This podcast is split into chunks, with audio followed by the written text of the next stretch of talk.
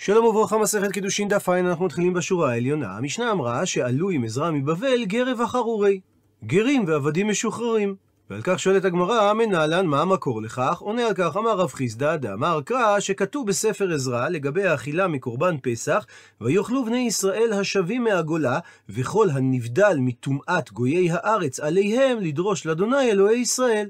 והדבר נלמד או מהמילה וכל, או מהמילים גויי הארץ. ציטוט מהמשנה, ממזרי.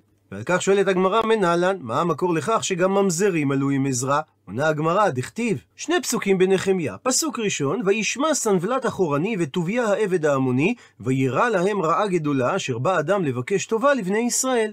וכתיב פסוק נוסף, כי רבים ביהודה בעלי שבועה לו, כי חתן הוא לשכניה בן ערך, ויוחנן בנו לקח את בת משולם בן ברכיה.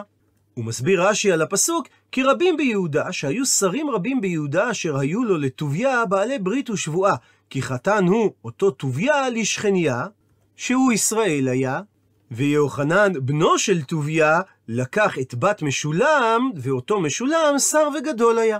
הרי שטוביה העבד ההמוני ובנו יוחנן, התחתנו עם נשים ישראליות. וכסבר התנא של משנתנו, שעובד כוכבים ועבד הבא על בת ישראל, אבל עד ממזר. ומכאן ההוכחה שגם ממזרים עלו עם עזרה. מקשה על כך הגמרא שלוש קושיות. קושייה ראשונה, הניחא למאן דאמר, זה מסתדר רק לפי מי שסובר שאכן עובד כוכבים ועבד הבעל בת ישראל אבל עד ממזר. אלא למאן דאמר, לפי מי שסובר שעובד כוכבים ועבד הבעל בת ישראל אבל עד כשר, מה איכא למימר? לשיטתו, מהיכן יש לומר שעלו עם עזרה ממזרים? שהרי הוא סובר שהילדים שנולדו לטוביה ויוחנן היו כשרים. ותו ועוד קושייה שנייה, ממאי דאב אולי בני? מי אמר שלטוביה ולבנו מנשים הללו מבת שכניה ומבת משולם היו ילדים? דילמה לא הבו לי בני, אולי מהם לא היו להם ילדים. ותו ועוד קושייה שלישית, אפילו אם נאמר שהיו להם ילדים מהנשים הישראליות, ממאי דהכה הבו לאוסליקו? מי אמר שהם עלו מבבל עם אותם נשים ובניהם? דילמה הטם אבו, אולי בארץ ישראל נותרו בימי גדליה, אותם שכניה ומשולם, ושם נשאו טוביה ובנו את בנותיהם. אלא אומרת הגמרא, המקור לכך שממזרים עלו עם עזרא, מהכה. מהפסוק הבא שנאמר בנחמיה, ואלה העולים מתל מלח, תל חרשה, כרוב אדון ואימר, ולא יכלו להגיד בית אבותם, וזרעם אם מישראל הם. ודורשת הגמרא את שמות המקומות מהם הגיעו העולים. תל מלח אלו בני אדם שדומים מעשיהם למעשה סדום, שנהפכה לתל מלח. הוא מסביר רש"י שבסדום היו מגלי עריות, שכתוב בספר בראשית רעים וחטאים, והכוונה שהם היו רעים בגופם וחטאים בממונם. ואומרת הגמרא בסנהדרין, שבמקרה שאדם היכה אישה מעוברת של חברו, והפילה האישה את העובר, היה אומר לו חברו, תשמור את אשתי אצלך, עד שתחזיר לי אותה מעוברת. מה שאומר שהעולים מתל מלח היו בהם הרבה ממזרים. והמקום תל חרשה זה מלשון מחרישה. זה שקורא הילד למי שהוא אבא ואימו משתקתו. מה שנקרא בלשון המשנה שטוקי. ומה שנאמר בהמשך הפסוק, ולא יכלו להגיד בית אבותם וזרעם אם מישראל הם, זהו אסופי שנאסף מן השוק, שאי הידיעה של בית אבותם זה שהוא לא יודע מי אביו, ואי הידיעה של זרעם שהוא לא יודע מי אמו, וזה שונה משטוקי, שהוא כן מכיר להודיע את אמו שהיא מישראל. אבל כאן בפסוק מדובר על הסופי שלא יודע להגיד אם אמו ואביו מישראל הם. ומה שנאמר בפסוק, כרוב אדון ואימר, אמר על כך רבי אבאו, שצריך לסרס את סדר המקרא ולדרוש אותו באופן הפוך. שאמר האדון, שזה הקדוש ברוך הוא, אני אמרתי יהיו ישראל לפניי חשובים ככרוב. דהיינו קדושים ככרובי הקודש, כחיות הקודש, שנאמר בהם ביחזקאל פני הכרוב, והם שמו עצמם כנמר, שזו חיה שאינה מקפדת בזיווג חברתה. הוא מביא דוקטור משה רענן בפורטל הדף היומי את דברי המהרש"א על הסבר רש"י, שאומר שנראה שכך מפרש רש"י. אני אמרתי שיהיו עושים רצוני ויהיו חשובים ככרוב שהיה במקדש, שהיו דבוקים זה לזה כזכר ונקבה, כמו שדרשו בפסוק, כמר איש ולוויות, והם לא שמו כן, אלא כנמר, שאינה מקפדת בכך. ודברי רבי אבאו על פי פירוש זה עולים בקנה אחד עם הידוע למדע המודרני לאחר מחקר מאומץ ושימוש בטכנולוגיות גנטיקה מולקולרית חדישות. בתצפיות בנמרים בשבי ולאחר מכן גם בטבע, התברר שזכרים מזדווגים עם נקבות רצפטיביות הנמצאות בסביבתם מבלי ליצור קשר קבוע. הנקבות מצידן מגלות מערכת רבייה פוליאנדרית, דהיינו נקבה אחת בעלת כמה בני זוג, המכונה בספרות המדעית בתואר מופקרת. התנהגות זו גורמת לכך שצאצאיה של הנקבה אינם בנים לאב משותף. התברר שב-43% מההמלטות של יותר מגור אחד, הצאצאים הם בנים של יותר מאשר זכר אחד. לדעת החוקרים יש להתנהגות זו יתרון, משום שהיא ממקסמת את השונות הגנטית בין הצאצאים. איכא דאמרי, יש גורסים את הדברים באופן חיובי. שאמר רבי אבאו, כך אמר האדון, דהיינו הקדוש ברוך הוא, שאף על פי ששמו ישראל את עצמם כנמר, הם חשובים לפניי ככרוב. ועוד בענייני זיווגים שאינם הגונים. אמר רבא בר בר חנה, כל הנושא אישה שאינה הוגנת לא מעלה עליו הכתוב, כאילו חרשו לכל העולם כולו וזרעו מלח. שנאמר, ואלה העולים מתל מלח, תל חרשה. מסביר רש"י שמשום שהם לא יכלו להגיד את ייחוסם, כינה אותם הפסוק תל מלח, ותל חרשה זה לשון חורש. שבאופן דומה לאדם שזורע מלח, שהוא גם לא נהנה ממה שהוא זורע, וגם הוא משחית את הארץ, כך גם הנושא אישה פסולה, אין לו הנאה מזרעו, והוא גם מביא להשחתת הארץ. ועוד באותו עניין, אמר רבא בר אבדה אמר רב, כל הנושא אישה לשום ממון, הביאן לו בנים שאינם מעוגנים, והמקור לכך שנאמר, פסוק בהושע, באדוני בגדו, כי בנים זרים ילדו, עתה יאכלם חודש את חלקיהם. הוא מסביר רש"י שהפסוק מדבר על אדם שנשא אישה הפסולה לו לשם הממון שיש לה, והדבר מוכח מסוף הפסוק, שנאמר, עתה יאכלם חודש את חלקיהם, שאותו ממון שהוא נשא אותה לשמו, יאכלם האויב בחודש אחד. הרי שהבנים שייוולדו מהנשים הפסולות, שזו בגידה בהשם, יהיו בנים זרים, דהיינו בנים פסולים.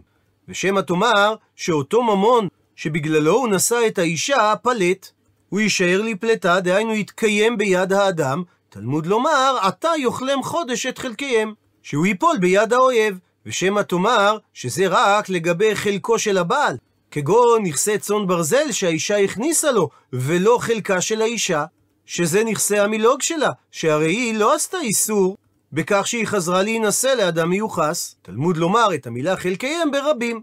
שגם החלק שלה יאבד, ושמא תאמר שאובדן הממון יקרה לזמן מרובה, תלמוד לומר חודש. ושואלת על כך הגמרא, מהי משמע?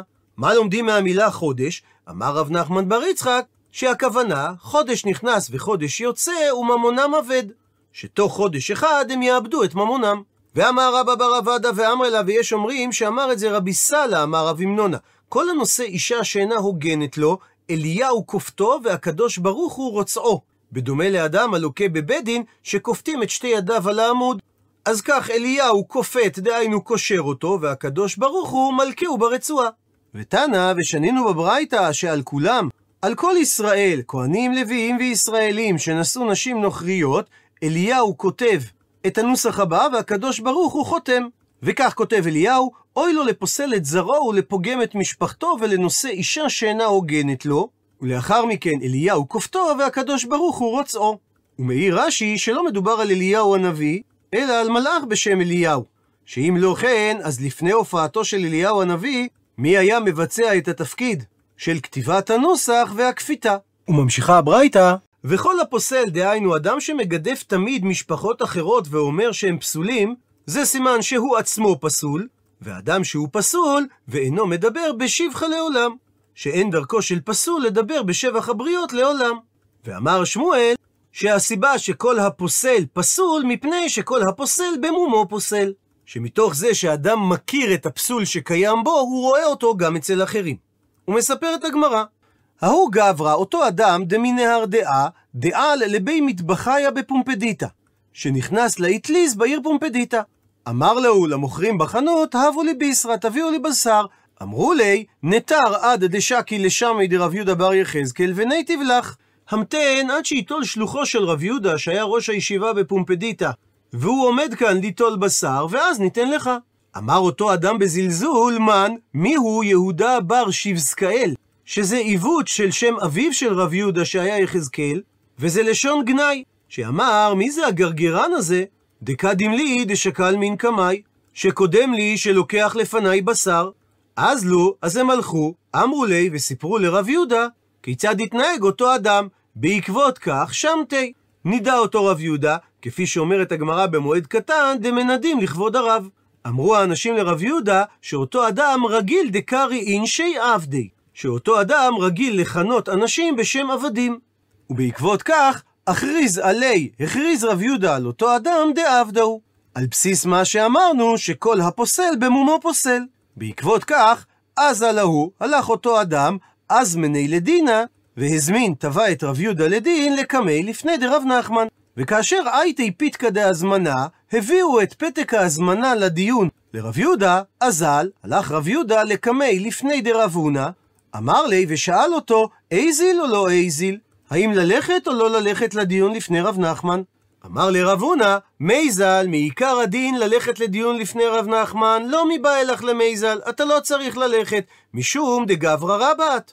שהרי אדם גדול אתה, שאתה ראש הישיבה בפומפדיטה ואתה גדול יותר מרב נחמן. אלא משום יקרא דבי נשיאה, קום זיל.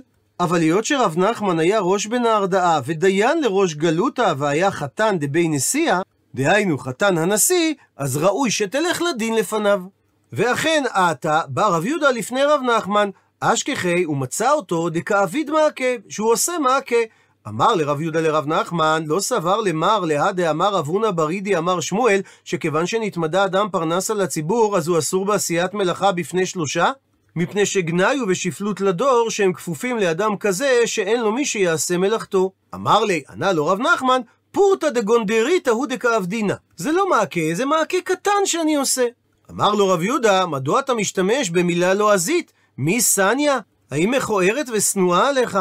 המילה מעקה דכתיב באורייתא, שזה לשון התורה, או המילה מחיצה דאמור רבנן, שזה לשון שאר בני אדם, מדוע אתה מדבר בעמקי שפה, דהיינו בצורה מתנשאת. הוא מסביר רש"י שמתכוון היה רב יהודה לתפוס את רב נחמן בדבריו לקנטרו, כדי להודיע לו שלא היה לו להתנשא עליו להזמינו לדיון בפניו. וכך ממשיכה השיחה ביניהם. אמר לו רב נחמן, יתיב מרא קרפיתא, ישב כבודו על הספסל. אמר לו רב יהודה, ומי סני המילה ספסל דאמור רבנן, או המילה הצטבע דאמרי אינשי, שאנשים אומרים אותה? אמר לו רב נחמן, ליכול מר אתרונגה.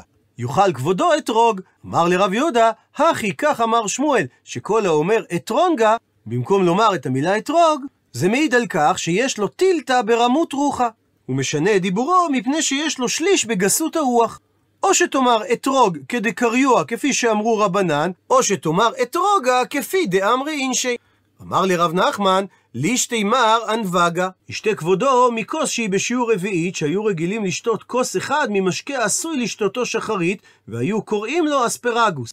אמר לרב יהודה, מי סני, האם שנואה לך המילה אספרגוס דקריוע, שכך קראו לרבנן, או אתה גאוותן ולא משתמש במילה אנפק, דאמרי אינשי, ששגורה בפי האנשים? אמר לרב נחמן, תהיתי דונג, תבוא ביתי ששמה הוא דונג, תשכנן, והיא תביא לנו את המשקה.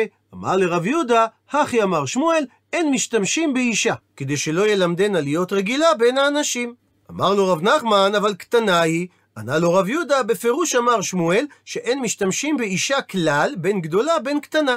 אמר לו רב נחמן, נשדר לימר שלמה ליילתא. אולי ישלח כבודו דרישת שלום ליילתא אשתי.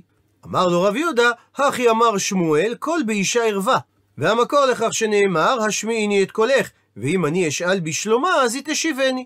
אמר לו רב נחמן, אבל אפשר לדרוש בשלומה על ידי שליח, ואז לא תהיה לך בעיה של כל באישה ערווה.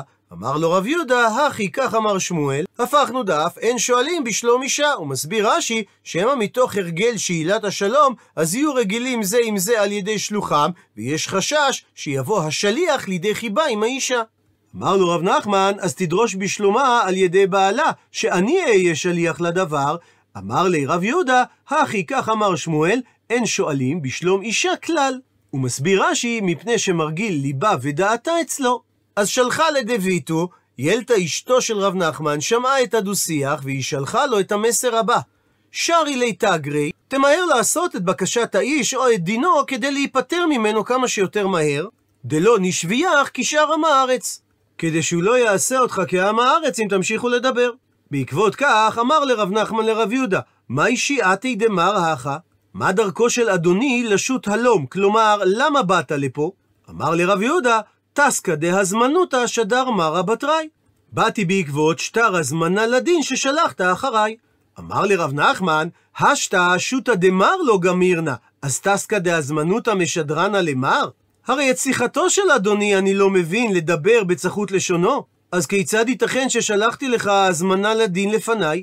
אפיק דיסקא דהזמנותא מבי חדיה ואח זלי.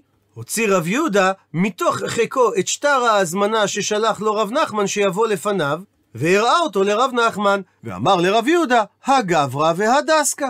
הרי אני לפניך שהזמנת אותי לדין, והרי ההזמנה.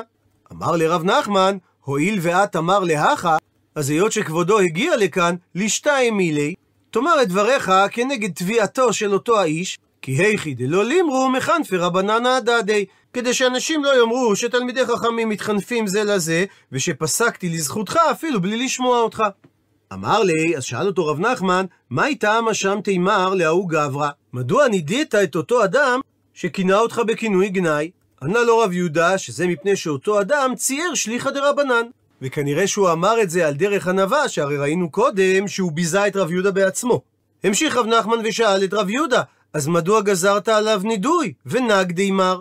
היה עליך להלקות אותו, דרב מנגיד על מאן דמצייר שלוחא דרבנן, שכך היה עושה רב, שמי שהיה מבזה את שלוחו, הוא היה מחייב אותו מלקות. ענה לו רב יהודה, דעדיף מיני אבדילי. כנסתי אותו בעונש שהוא עדיף על מלקות, שזה הנידוי. המשיך רב נחמן ושאל, מה איתה מה אחרי זמר עלי דעבדהו? מדוע הכרזת על אותו אדם שהוא עבד? אמר לרב יהודה, מפני דרגיל דקרי אינשי עבדי. כי אותו אדם רגיל לקרות לאנשים בשם עבדים. ותני, ושנינו בברייתא בעמוד הקודם, שכל הפוסל פסול ואינו מדבר בשבחה לעולם. ואמר על כך שמואל, שכל הפוסל במומו פוסל. מקשה עליו רב נחמן, אימר דאמר שמואל, מה ששמואל אמר זה רק למי חשלי. שמי שפוסל אחרים צריך לחשור שמא הוא פסול בעצמו, ולכן צריך לבדוק את הדבר. אבל לאחרוזי עלי מי אמר? האם שמואל התכוון בדבריו שניתן להכריז על אדם כזה שהוא פסול בוודאות? ומספרת הגמרא, עד דאחי ואחי, בינתיים, הגיב על הדברים אותו אדם שהגיע מנהר דעה ואמר לי, ההוא בר דיני, אותו אדם שהיה בר דינו לרב יהודה, לדידי קרית לי עבדה? לי קראת עבד? דעתינא מבית חשמונאי מלכה? הרי יש לי ייחוס גבוה, אני הגעתי מבית חשמונאי. אמר לרב יהודה, אם כך אתה ודאי עבד, שהרי הכי, כך אמר שמואל, כל מי דאמר מדבית חשמונאי קעתינא, אני מגיע מבית חשמונאי, אז בהכרח שעבדה הוא. מפני שהורדוס הרג את כל זרע בית חשמונאי, והוא עצמו היה עבד אדוני, והוא מלך תחתיהם, ואז הוא קרא את בניו על שם בית חשמונאי. ומסתומה שבנות ישראל לא התחתנו עם זרע בית חשמונאי, דהיינו זרעו של הורדוס, שהרי אנשים נזהרים מלהשיא בנותם לעבדים. ולכן בהכרח שכל זרעו של הורדוס הם עבדים. אמר לי, שאל רב נחמן את רב יהודה, לא סבר למר להא דאמר רבי אבא אמר רב הונא אמר רב, שכל תלמיד חכם שמורה הלכה ובא, דהיינו שהוא אומר הלכה חדשה בשם רבו, אם קודם מעשה אמרה אז שומעים לו, ואם לאו קודם מעשה הוא אמר את ההלכה הזאת, אין שומעים לו. מפני שקיים החשש, שמא מחמת מעשה הבא לידו הוא אמר כן. אמר לרב יהודה, האיכא, הרי יש את רב מתנה דקאי כבתי. שגם הוא סובר כמוני שכך אמר שמואל. הוא מספר את הגמרא על עשייתא דשמיא שהייתה שם, שרב מתנה לא חזיי לנהרדעה תליסר שני, הוא לא הגיע לעיר נהרדעה במשך 13 שנים, ובדיוק ההוא יומא באותו יום עתה הוא כן בא לנהרדעה. אמר לרב יהודה לרב מתנה, דחיר מר, האם כבודו זוכר את מאי אמר שמואל, כי קאי חדא קרא אגודה וחדא קרא במברה? כאשר רגל אחת שלו הייתה על שפת הנהר, והרגל השנייה הייתה על הגשר או בתוך הספינה כדי לעבור את הנהר.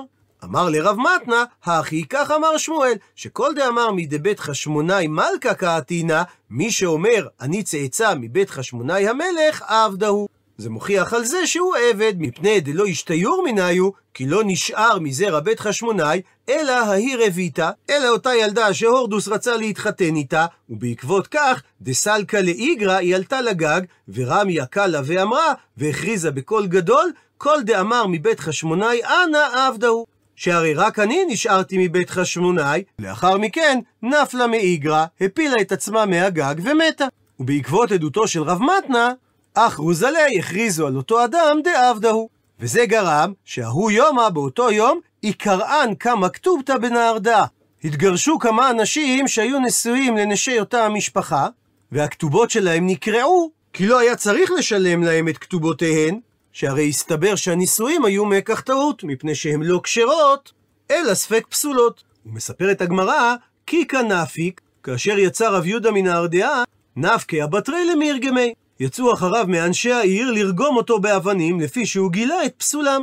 אמר לו רב יהודה לאותם אנשים, השתיקו שתיקו. אם תשתקו, תשתקו. ואם לא תשתקו, מגלין עלייכו, אני אגלה עליכם, את הדאמר שמואל, תרתי זרעייתא איכא בנהרדעה, ישנם שתי משפחות חמולות בנהרדעה, ואם לא תפזרו פה את ההתקהלות, אני אגלה מי מהמשפחות הללו היא משפחה פסולה. ואומר המהרשע שאת המשפט הבא בגמרא כתבו רבינה ורבשי כאשר הם סידרו את התלמוד, שחדה מהמשפחות מקריה מכונה דבי יונה, וחדה מהמשפחות מקריה מכונה דבי עורבתי, משפחת עורב, וסימנך כדי לזכור מי הטמא ומי הטהור, שהמשפחה שמכונה בשם בעל חיים טמא היא המשפחה הטמא, והמשפחה שמכונה בשם בעל חיים טהור היא הטהור. ובעקבות דברי רב יהודה, שדיו עלהו ריגמה מידיו, השליכו אותם אנשים את האבנים שהיו בידיהם שהם התכוונו לרגום איתם את רב יהודה, וקם אטמה בנהר מלכה. וכמות האבנים הייתה כל כך גדולה, עד שנוצרה סתימה מכמות האבנים בנהר מלכה.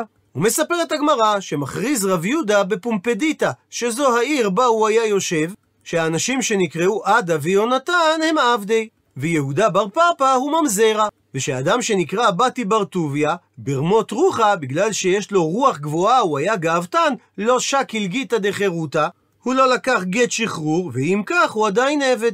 והיה מכריז רבא במחוזה, שמי שיושב במקומות הבאים, או שזה משפחות שכך היו נקראות, בלאי, דנאי, טלאי, מלאי וזגאי, כולם לפסול. ואמר רב יהודה, משפחה בשם גובאי, נקראים כך משום שהם גבעונאי, שהם מצאצאי הגבעונים. ואנשים שבאים מכפר שנקרא דורנוניתא, הם נתינים, מפני שזה הרכבה של שתי מילים, דראי נתינאי, כפר של נתינים. ואמר רב יוסף, היי בי קובה דפומפדיתא, כפר שנקרא בי קובה שהיה סמוך לעיר פומפדיתא, תושביו כולם דעבדי, הם באו מעבדים. אמר רב יהודה אמר שמואל, ארבע מאות עבדים, ואמר לה, ויש אומרים שהוא אמר שהיו ארבעת אלפים עבדים, היו לו לפשחור בן אימר, שהוא כהן שנזכר בימי ירמיה, וכולם נטמעו בכהונה. מסביר רש"י, שמתוך שהם היו רגילים לאכול בתרומה מחמת שהם היו עבדי כהנים, אז מתישהו הם התחילו להחזיק את עצמם בכהנים, ואז הם נשאו בנות כהנים. ובעקבות כך אמר שמואל, וכל כהן שיש בו עזות פנים אינו אלא מהם. והוסיף על כך ואמר אביי, כול הוא יתבן בשורא דבנהר דעה. כל הצאצאים שלהם גרים במקום שנקרא שורא שנמצא בנהר דעה. ואומרת הגמרא, ופליגה וחולק שמואל על דברי דרבי אלעזר. דאמר רבי אלעזר, שאם ראית כהן שיש פה בעזות מצח, אל תערער אחריו שהוא פסול, שנאמר, פסוק בהושע נקרא בפנים, אך איש אל ירא ואל יוכח איש, ועמך כמריבי כהן. הרי שלכהנים יש פתיל קצר. וממשיכה הגמרא, אמר רבי אבין בר עבדה אמר רב, כל הנושא אישה שאינה הוגנת לו, כשהקדוש ברוך הוא משרה שכינתו, הוא מעיד על כל השבטים ואין מעיד עליו, שנאמר, פסוק בתהילים, ששם עלו שבטים שבטיה עדות לישראל להודות לשם אדוני. ואימתי הווה עדות לישראל? בזמן שהשבטים שבטיה. שהקדוש ברוך הוא יעיד על משפחות מישראל שהם משלו, רק כאשר אותן משפחות הם ישראל גמורים. וממשיכה הגמרא, אמר רבי חמא ברבי חנינא, כשהקדוש ברוך הוא משרה שכינתו, אין משרה אלא על משפחות מיוחסות שבישראל. והמקור לכך שנאמר, פסוק בירמיהו, בעת ההיא נאום אדוני, אהיה לאלוהים לכל משפחות ישראל, והם היו לי לעם. ומדייק רבי חמא, שלכל ישראל לא נאמר, אלא לכל משפחות ישראל, דהיינו רק למשפחות שהם ישראל גמורים.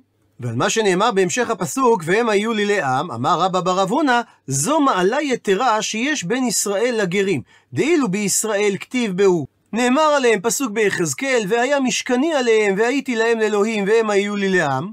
ואילו בגרים כתיב, פסוק בירמיהו, והיה אדירו ממנו ומושלו מקרבו יצא, והקרבתיו וניגש אליי, כי מי הוא זה ערב את ליבו לגשת אליי נאום אדוני, וייתם לי לעם, ואנוכי אהיה לכם לאלוהים.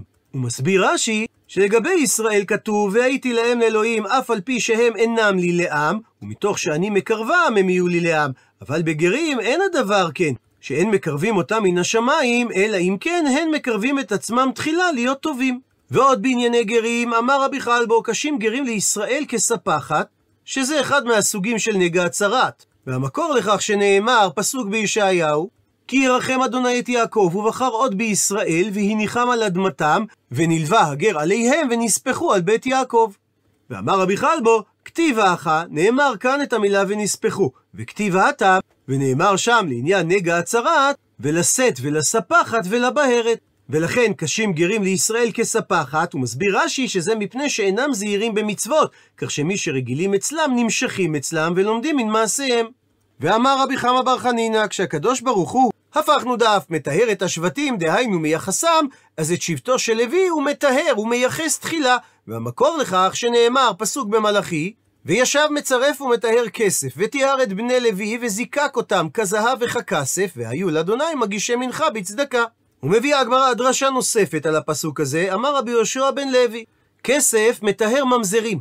מסביר רש"י שממזרים המטומאים בישראל בגלל שהיה להם כסף, הכסף הזה גורם להם שיטהרו, שלעתיד לבוא אין הקדוש ברוך הוא מבדילם, מאחר שנדבקו בהם הרבה משפחות של ישראל. והמקור לכך שנאמר, וישב מצרף ומטהר כסף. הרי שהפסוק מדבר על אותם ממזרים שנטמעו מחמת עושרם בעם ישראל, ומהי כוונת סוף הפסוק מגישי מנחה בצדקה? אמר רבי יצחק, צדקה עשה הקדוש ברוך הוא עם ישראל, שמשפחה שנטמעה, נטמעה. שזו צדקתו של הקדוש ברוך הוא, שאינו מבדילם, אלא הואיל ונטמעו, נטמעו. כך שפירושו של רבי יהושע בן לוי הפוך מפירושו של רבי חמא, מפני שהוא סובר שמשמעות המילה מטהר זה לא מבדיל פסוליהן, אלא להפך, שהוא מטהר אותם ומכשירם כולם. עד לכאן דף עין. למעוניינים בהרחבה, נלמד תוספות. הגמרא אמרה שקשים גרים לישראל כספחת, ומביא התוספות את פירוש הרש"י ממסכת סוטה, שזה לפי שהם אינם בקיאים במצוות, ולכן הם מביאים פורענות אל ישראל. ועוד, כפי שאמר רש"י אצלנו, שהם מלמדים את ישראל ממעשיהם. ויש מפרשים לפי שכל ישראל ערבים זה בזה, וממילא הם ערבים גם למעשה הגרים. אבל את הפירוש הזה דוחה התוספות, שהרי לא נהיו ישראל ערבים זה בזה בשביל הגרים, שהרי כשקיבלו התורה, אומרת הגמרא במסכת סוטה, שנמצא לכל אחד ואחד מישראל 600 אלף ושלושת אלפים, ותקנ בריתות, מפני שכולם נתערבו זה בזה. ואם כך זה מתייחס רק כלפי ישראל ולא כלפי הגרים, שהרי הרבה ערב רב עלה איתם, ואז מספר הבריתות היה צריך להיות גבוה בהרבה. ויש מפרשים שקשים גרים לישראל כספחת, זה לפי שהזהיר הקדוש ברוך הוא עליהם בכ"ד מקומות, ויש כאן גרסאות בל"ו מקומות או במ"ו מקומות, שלא להונות אותם, ואי אפשר שלא יצערו מישראל. ויש מפרשים שקשים גרים לישראל כספחת, לפי שעל ידי הגרים ישראל נמצאים בגלות, כמו שאומרת הגמרא בפסחים, מפני מה ישראל מפוזרים בכל הארצות, יותר משאר עובדי כוכבים, כדי שיתווספו עליהם גרים. אבל דוחה תוספות את הפירוש הזה, שהרי הגמרא ביבמות אומרת שעובד כוכבים הבא להתגייר, אומרים לו, מה ראית שבאת להתגייר? הרי תדע שישראל דבויים ודחופים. ואומרת שם הגמרא שאומרים לו כך כדי שיפרוש. והסיבה לדבר, מפני שהאומר סובר שקשים גרים לישראל כספחת. ואם כך משמעות הביטוי, שלאחר שהתגיירו הם קשים כספחת. הוא מביא התוספות את פירושו של רבי אברהם, שהוא בעצמו היה גר, שהוא פירש לפי שהגרים בקיאים במצוות ומדקדקים בהם, ולכן הם קשים לישראל כספחת, כי מתוך כך הקדוש ברוך הוא מזכיר את עוונותיהם של ישראל, כשאין הם עושים רצונו. וכאין זה מצינו לגבי האישה הצרפית, שאמרה לאליהו, מה לי ולך איש האלוהים? האם באת אליי להזכיר את עווני? שמתוך שהוא היה צדיק גמור, אז היה נראה לה שזה גורם שיזכיר השם את עוונה. ורי פירש שהסיבה שקשים גרים לישראל כספחת, מפני שנטמעו בישראל, ואין השכינה שורה, אלא על משפחה מיוחסת.